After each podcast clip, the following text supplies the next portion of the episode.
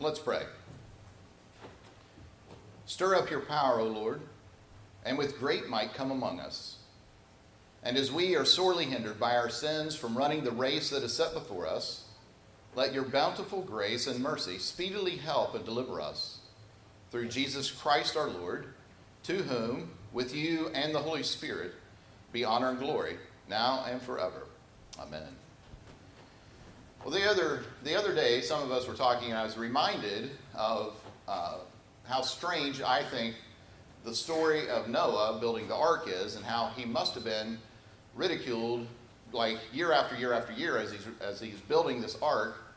To, he's building a boat to protect them from this flood, from rain, which people had never seen. So he's heard from the word of the Lord, and he's being obedient to the word of the Lord, but he's receiving all kinds, he, surely, he received all kinds of backlash for that. He was doing something extremely strange, which took forever, and everybody, it, it was not like he, this wasn't something he was building down in his basement. This thing was huge. So everybody around would have known this.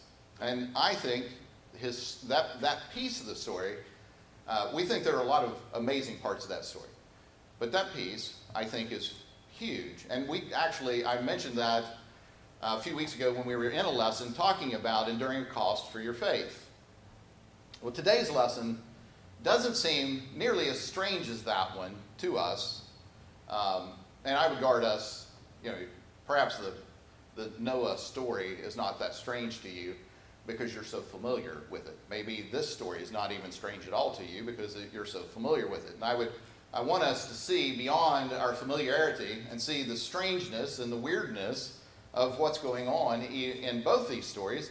And this one may not be to the same extreme that the Noah story and building the ark is, but I think it has a similar thrust. As people of faith, we are to have compassion on others, on the lowly and the outcast, and then we're having to have the courage to stand with them in opposition to the world around us. And then, since our confidence of our faith is in the scriptures, we then are willing to commit at the cost of our own comfort. This is what we're going to look at. So, first, we're going to look at compassion. So, look with me, beginning in verse 18. It says, Now the birth of Jesus Christ took place in this way when his mother Mary had been betrothed to Joseph, before they came together, she was found to be with child from the Holy Spirit.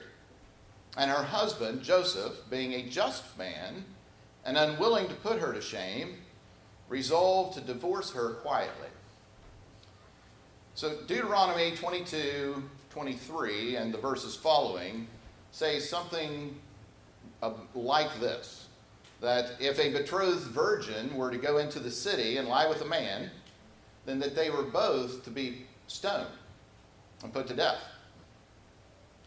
Now that in our in our world this seems extremely harsh, you know, and we're thankful we can just chalk that up to Old Testament stuff. And our views on sexuality certainly progress, yet God's standards still are the same. So this is the context in which Mary finds herself pregnant, and the, Joseph her, her betrothed, is learning and experiencing this. So, though this, though, though the whole scene, uh, I mean, other than the miracle of the birth, but if you were to overlook that and you want to do away with miracles and say, oh, surely that can't, you know, this can't happen. Well, the whole, the whole thing of being pregnant out of wedlock in our world is not unusual. It's extremely common, unfortunately. But God's design is that it would actually happen in wedlock. So Mary, coming along, being pregnant in, in that time, she would have been ostracized from her community, if not stoned. And then we have to understand something about betrothal. That's, it's, it's more significant than what we consider as engagement. Um, I really don't guess I thoroughly understand our engagement. Um, Becky and I dated, we, we were together for seven years before we actually got married, so and then we were engaged for part of that time, and all those things were way too long. Um, but we had to grow up first. We were, we, we were 15 and 16, so it's not like you could just date a year and start getting married here. That, well, I don't know. We probably could have in West Virginia. I don't know. But, but we didn't anyway. We, our parents made us grow up before we could get married. But um, our concept of engagement, you, you're taking the relationship to the next level, and your intention is to get married. But like if you were to back out, we would say, "Good job. I'm glad you backed out, and you learned what you needed to learn to find that that wasn't compatible, so that you didn't go through the marriage." Well, that's not what betrothal is. This is not the trying on period and taking the relationship to the, the other level. This is beginning the relationship. Um, and it's in that time that it's the same as marriage. And so a betrothal would be seen through to until, through the marriage. Well, the only way to break the betrothal would be through a divorce. And so then it's referred to as husband because this is as good, as done when, when you begin. We who like to start things and maybe never finish or switch gears or change channels, um, that's not, it, this is hard for us to relate to. This is serious business when you begin the betrothal, not, not just at the end. So you, once you start, you're going to see this through to the end. They may never have spent any time alone. They would have been surrounded by family all the way throughout this betrothal period until the wedding. So, um, having that in mind, it is Joseph who has compassion then on Mary, the outcast, in this, in this little section. These, what is this, two verses? Um, it's Joseph who has compassion on Mary, who would be the outcast and, and, and the downtrodden. So Joseph is willing to take on shame in order to protect Mary. He didn't want to bring attention to her condition. He didn't want to make a big to do about it. He's just, he's a just man, that's what the text says. And he wants to do, so that means he wants to do the right thing. He's a man known to do the right thing. He wants to do the right thing. And to do the right thing, he's thinking, okay, I will divorce you quietly so that the, I'm not going to advertise your condition. I'm going to protect you. Now, I will receive shame for this, but I will do this quietly. How often are we, how often are you willing to absorb shame on behalf of someone else in order to protect them? So we are to have compassion on the outcast, the downtrodden, and then we're to have courage to stand with them. Look with me, beginning in 20. It says, But as he considered these things, behold, an angel of the Lord appeared to him in a dream, saying, Joseph, son of David, do not fear to take Mary as your wife, for that which is conceived in her is from the Holy Spirit. She will bear a son, and you will call his name Jesus, for he will save his people from their sins. A, a commentator uh, Kenneth Bailey says that this phrase that he, as he considered these things, could also mean uh, or carry the meaning of anger in this. So maybe more like as Joseph was mulling over these things or fuming over these things, an angel appeared to him. If you were in Joseph's shoes, how would you feel? Betrayed, confused, humiliated, angry, maybe. We like to sanitize the Bible stories, and particularly the um, Christmas stories, the, the birth narrative stories. We, we do like to sanitize those and make those more tasteful. But I want you to feel the weight of Joseph's position, recognizing that they're willing to stone you if, you, if this is found out, and then to stand with her would have a cost on from him. And then he's betrothed. He hasn't been with her. I am I'm not going to describe any more than that. I've, I talked about that enough when we were in Esther. But that being with or knowing, some of the, some of the texts may say she hadn't known her husband. That's the same thing as the Esther scene. Um, so they're, they're getting this across that she, she has not known Joseph, yet Joseph learns that she's pregnant. So, what do you do with this? So, the Lord sends an angel as he's considering fuming, whatever, these things. Uh, they, she, the, the Lord sends an angel to him in a dream. And it's in this that Joseph learns this truth, and then he's willing and able to turn from despair, like his world had been crushed before him. How is he going to explain this to the parents, the families, etc.? But he's turned from despair to a man of courage. He met with the Lord through an angel.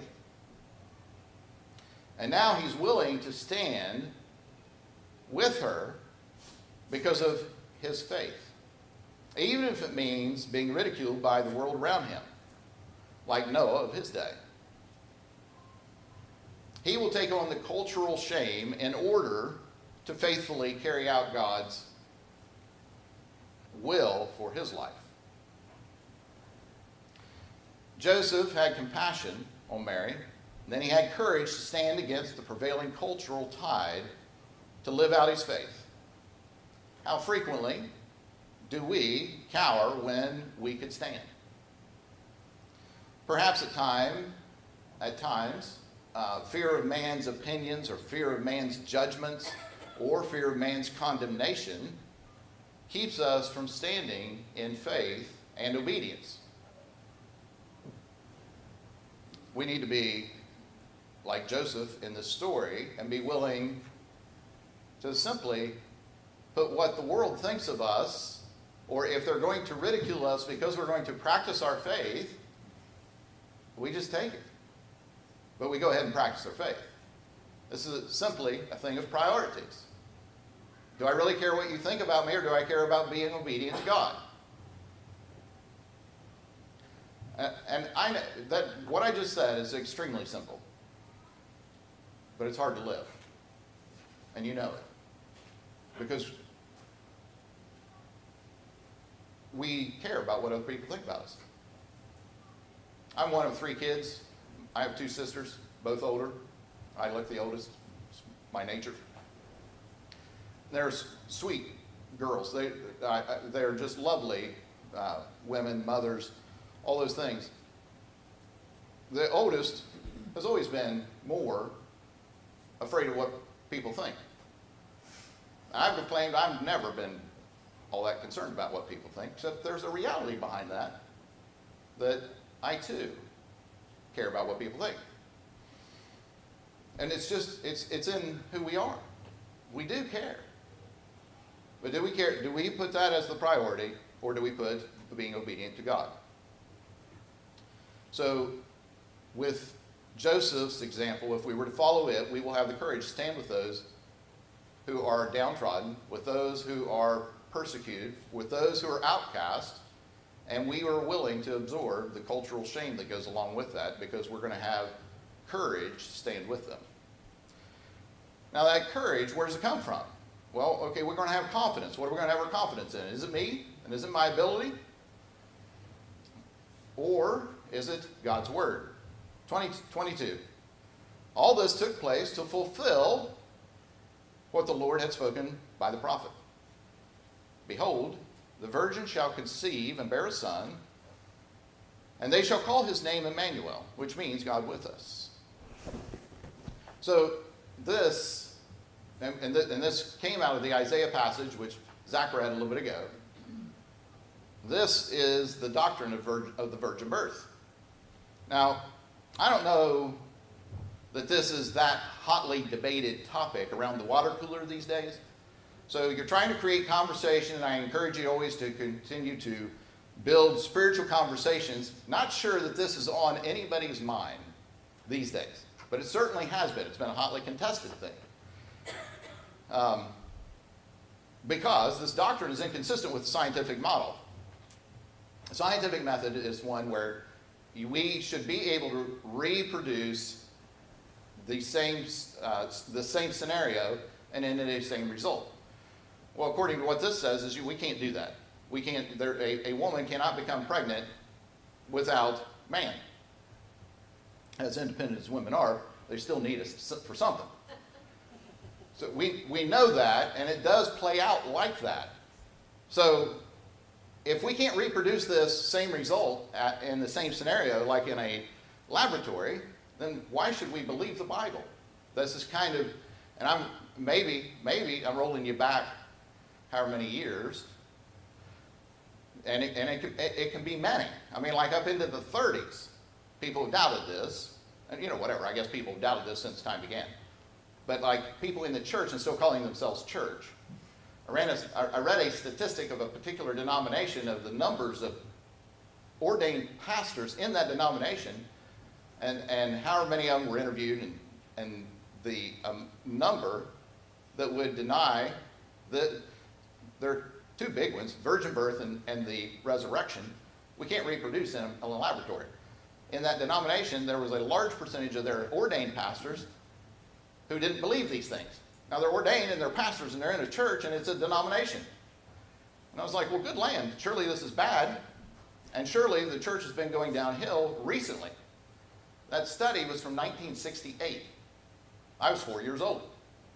So when I was four years old, and being one of the oldest in the building, the church had a denomination, the, the larger church had a denomination where a large percentage of their ordained pastors did not believe the virgin birth story. So if they didn't believe it, they didn't preach it, they didn't teach it. If you grew up in one of those, you weren't convinced of it because they didn't spend time on it. Well, you know, that's not where we are, so I want us to know what we believe, and why we believe it, even if it's not a hotly debated uh, topic at the water cooler in these days. And I want us to understand, at least to some degree, why this even matters. Um, some would argue that out of that Isaiah passage, which is what Zach read, the first reading, so 714, where we in our English translations translate this to virgin, the Hebrew word would mean young woman. And us on this side who believe it still would say, yes, this is true. That is what that means. But the context would show young woman would mean virgin. And then there are other times where the same Hebrew word is used and it has the same kind of context. It would be a, a young woman who is a virgin. So there's not a strong evidence. You all can find um, websites to go to and you click on it and it'll show you the, the Greek or the Hebrew. So, and lots of people do this and then they start extrapolating all kinds of things without regard to the context or where it's been used. Well, that's kind of what's going on with that argument. Now, that, so that this is this is the argument which I don't think holds any water in Isaiah. But what we're talking about here is in this context in Matthew. Matthew is the disciple who's telling a story. He wants you to know how the birth narrative happened of Jesus. And our immediate context here in Matthew is very clear. It's, he, there is no consideration that he's talking about a generic young woman. He's talking about a virgin because he says, when his mother Mary had been betrothed to Jesus before they came together, she was found to be with child from the Holy Spirit. And that's, again, where some texts may say, before she knew him. But the meaning is clear. Jesus was born of a woman, Mary, and the Holy Spirit. Now, Luke's gospel in chapter 1 says that the Holy Spirit will overshadow you when, when he's visiting Mary. And Mary's like, Whoa, how's this going to happen? I've never been with a man. He's, the angel says there will be a, a, a, a overshadowing of the Holy Spirit. That's as specific as we can get. But what this does for us is being born of Mary, a human, being born of the Holy Spirit, divine, Jesus is both human and divine. And, and we don't think that's some weird mix where he's sort of one, sort of the other. He has the full glory of the, of the Father in heaven. He also has all the human issues except sin and the fallenness as we do. Now, and this all their doctrine matters, and several of them tie together. And there's a doctrine of original sin. So those the Bible tells us we are, we are born into Adam, and in Adam we inherit his sin nature. So we back to we are not sinners because we sin. We sin because we are sinners. So our natural default, and our bent is for sin. And that's where sin feels good for a season. We like it. So we go for it. And we are already, when we're born, not connected. We are, we are apart. We are separated from God. So in this spiritual sense, we are not His when we're born. He will regenerate us, bring us to life by the Spirit, and then we then can know Him. So, what we understand is all humans are born into Adam. So, we all have a sin nature. What this story tells us is how can one be born of Mary, a human, and not have a sin nature? Well, it's because you're born of the human Mary and this overshadowing of the Holy Spirit. So, the Holy Spirit cleanses, purifies Mary's womb it makes it impossible for the effects of uh, original sin to continue to be passed. And so we have Jesus, who is without sin, being born of a woman. Now we say in our creeds these things every week. But this is why it matters. Um, and I, I meant to quote some old saint that Dr. Kelly used to quote, and I can't, and I, and I forgot to do that, but, but uh, whoever, whoever that guy is, he, he would say that what um, is redeemed must be assumed. What that means is God has intention for us to be fully redeemed in our in, in our not just our spirit, but our body as well. And so God, as He comes to deliver us in the way of Jesus, then he assumes our identity, our, our who we are, our human nature, because he will be redeeming it all. That's more of the theology of the body. So that is a, a, a bit of a, a veer, but we're, we're, still, we're still tracking that it matters. Where Matthew then is telling this story, and he refers to Isaiah. What's Matthew's sense of why is, why is he confident that this is true. So Matthew's probably, uh, he and Luke probably searched uh, other sources, likely interviewed Mary herself. So they, they are getting the information as close to firsthand as possible, then they're delivering it to us. But then they're, they're not seeing this Old Testament text, the, that from Isaiah that Zach read. Not, we're not seeing that as something isolated from today's events. What Matthew is saying is because it was written long ago, it comes to fulfillment in the here and now. Multiple places throughout Matthew's gospel, he says something to this effect that this took place so that the scriptures may be fulfilled. That or the prophecy may be fulfilled. And that's what he's that's what he's saying in here the New Testament writers had the Old Testament to go by. They didn't have New Testament scripture, they had the Old Testament scripture. And they would read the prophecies about the coming Messiah, and then they would believe them, and then they were expecting, and then they applied those texts to the Messiah who came, Jesus. The Old, Old Testament scriptures said, said this, and then they're saying that now this has happened. So Joseph's confidence also then comes through not just the word of the angel, but he also has a background where, like, he wasn't just new to church. He didn't just pop in. He actually was in church or the synagogue or the temple, and he had heard these scriptures, and he, there was an expectation that the Messiah would come. So he's hearing from the angel, and it's giving him confirmation of what the scriptures have already said. So Joseph's confidence is in the scriptures and through this word of God. For us, I say, Lord, help our unbelief. You know, as I do, that it's not the things, you know, we, we believe, but it's like help our unbelief. When you get into that thing of doubt, worry, concern, or you think that it's not true, And somebody says, well, but the Bible says this. And they only give you one verse. But like, what that one verse said to you, it ha- either has to dispel your unbelief or you choose to ignore that text. And this can be, this can be true of us with texts actually quoted in proper context. Now, you take a text out of its context, and you know, okay, I'm hoping that doesn't really sway you. But this one quoted right out of the correct context, and it's not convincing us, then we need to ask the Lord, help our unbelief. Help our unbelief.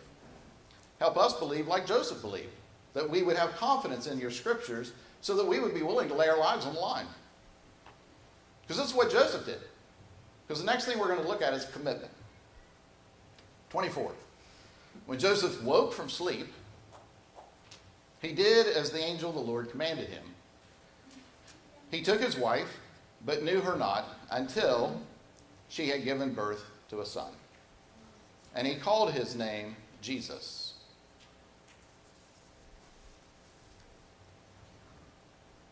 So he did as the angel of the Lord commanded him. He took his wife. So Joseph, as we've walked through this story, where he first had compassion, then courage, and then confidence or conviction, he now has commitment. Joseph was a man of commitment. And this story, I think, is very refreshing to us today because we're seeing somebody who has commitment. We live in a world where commitment is waning. When you find somebody who can actually keep their commitments, they stand out. It's weird. And it's more so all the time. That's, that's been true most of my life, but it's more and more true now. People can tell you anything. A person's word really doesn't mean that much anymore. This is why we have so many papers. When you go to sign, when you buy a car, when you buy a house, we have reams of papers to sign so that everybody can cover everybody.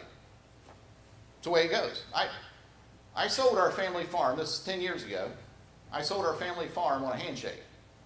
When the buyer went into the attorney's office for, to prepare for a closing, the attorney said, Where's your contract? And John said, Well, we don't have a contract. Whoa, wait a minute. What do you mean you don't have a contract? You've got to have a contract. John said, Well, we talked about it and then we shook hands on it. So we're good to go. I don't know what happened after that. Maybe the guy made a contract. Maybe we ended up signing it at um, closing. I don't know. But what, he, what, the story he was telling was true. We just didn't have a contract. We had a handshake. But that doesn't happen these days. Um, it's not that things have changed in the last 10 years. Things didn't happen like that 10 years ago. And, and that was a significant, uh, whatever, sale slash purchase. But this is unheard of because what we know is we can't count on the words. You give me your word. What I know is we need some papers to back that up. There's a recent divorce. I don't, I don't know why I, like last week I, or week four, I included some uh, news topic. It was about a, a divorce also. I don't know why I even have this information. This is a, a, a, newer country music person who I'd never heard of. I had gotten a divorce from a, another country music person who I'd never heard of because they're new. Now that means they could have been at it for several years by this point, but they're not very old people. But their marriage blew up because the glitter wore off. Yeah, I, I see the shocked look on your face. See, nobody's shocked by that. They're like, oh, of course it did. And those of you who've been married more than 90 days, you know that the glitter wears off. So my, the, old, the old man giving some advice, you know, I could step out of the pulpit for this one. It's just that as the glitter wears off, you're getting down to the polished gold. You're, you're getting to the real stuff. But that's not the way they saw it, so it blew up. Now this has made news, so much so that I even know about it. I don't know anything about their story. Apparently, they tried for a long time, like five years. I've had good intentions of all kinds of plans that have been in the works for longer than five years. And I, and I, I, I don't say any of that lightly. You know, I do think I'm funny. But there's a, there's a cold reality where we got into this because there was glitter and glitz. And when that wears off, I have nothing to sustain my infatuation and lust. Because we've confused what love is with infatuation and lust. It's the way I see it. Personal opinions here. They may have very valid reasons. Headlines might be wrong. I think the headline is indicative of the world in which I live and you live. The concept for any relationship is that we would give ourselves away. The concept for marriage, so, so marriage, I think, is a sanctification tool. I had a buddy I grew up with, and he was just like me. I think the most compatible relationship without argument, if I'd have been married to him, and of course today that'd be fine and thoroughly all right, but we, we could have been married together and then not had any arguments. Because we do all kinds of things that are just exactly the same. But that's another reason I think that the Lord has this weird thing where we're going to be married to the man and a woman. And it's Becky and I obviously grew up together, and so we have a lot in common. There, there's not a lot of differences yet because she's made differently than me. It's been a sanctification tool, rubbing off my rougher edges. And I, and I know you're wondering how effective that's been, but you should have seen me before. You think I'm bad now.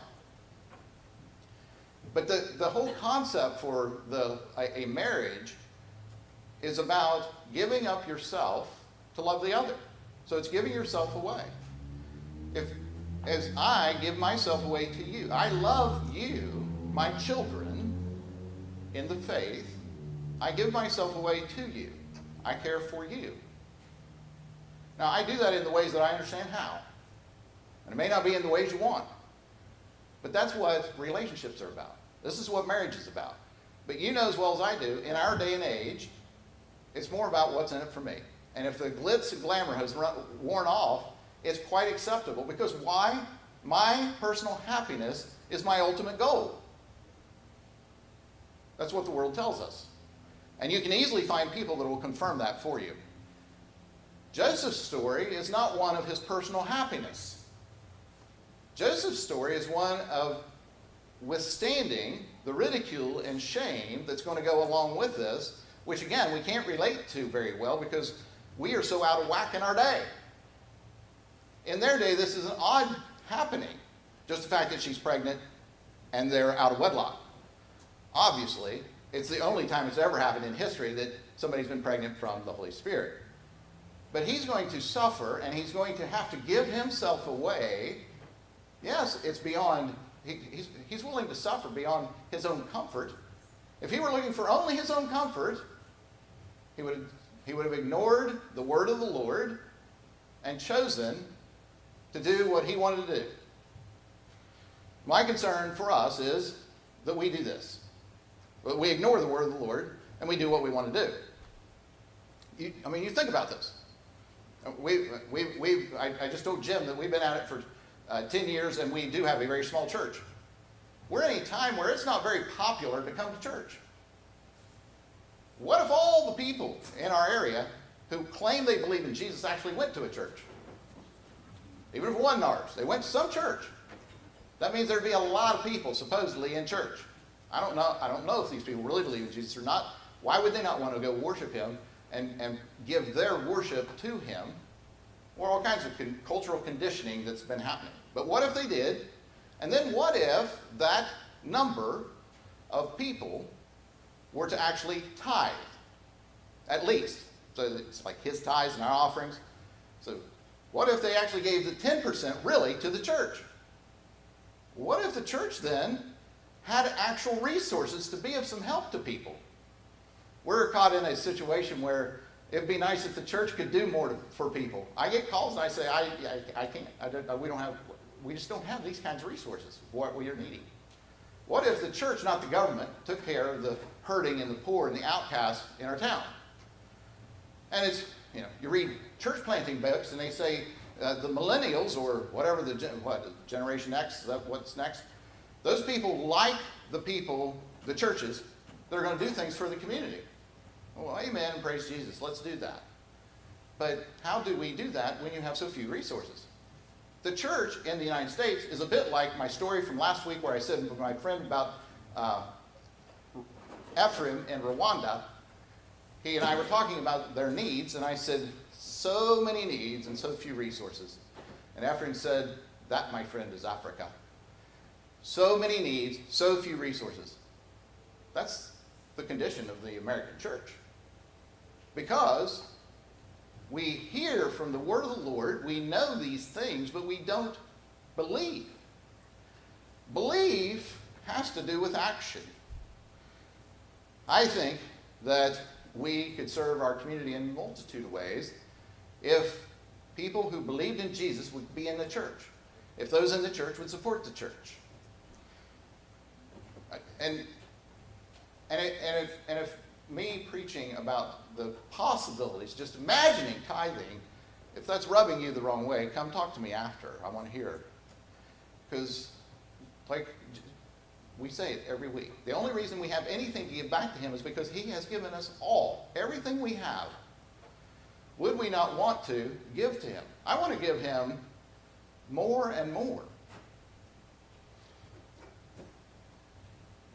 And, and, and I would say, if, if the tithing piece is rubbing you the wrong way, you've missed the point of the story. Because there's a point where we believe, so we hear, but we don't believe what we hear. We don't act on what we hear. So we don't faith it, if you will. So for us, the people of faith, we have compassion on the outcast and the downtrodden and we are to have courage to stand with them in opposition to the cultural pressures around us. For our confidence comes through the scriptures, and therefore our faith is to fuel our commitment to persevere in what the Lord has called us to do. Will you stand in confidence in the scriptures and have courage to stand with those in opposition to the cultural pressures around you? In the name of the Father, the Son, and the Holy Spirit. Amen. Let's pray.